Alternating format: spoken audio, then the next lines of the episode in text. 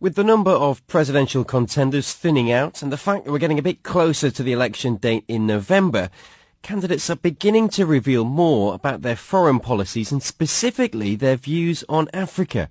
It's not a topic that's come up much on the campaign trail so far, and historically in American politics, it's not been a point of contention.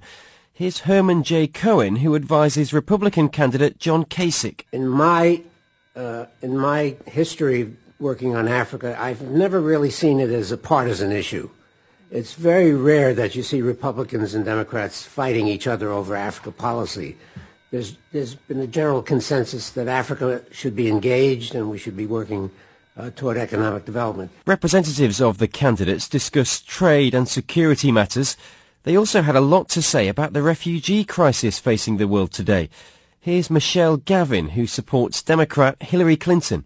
There isn't one silver bullet and there isn't just one right answer but the importance of really thinking about long-term economic growth and job creation uh, and addressing some of the instability that's also a part of creating some of this uh, displacement. Wale Blege, a Bernie Sanders advisor, says the Democratic hopeful has consistently spoken about welcoming refugees. Senator Sanders also has talked about um, supporting refugees, bringing refugees here, um, and making sure that those that are suffering abroad who do need support, that America has an open door to support them. Africa is one of America's biggest trade partners, and with over over 1 billion people on the continent, it's clear that whoever is elected as the next US president, they'll have to have a clear plan when it comes to enhancing relations with Africa.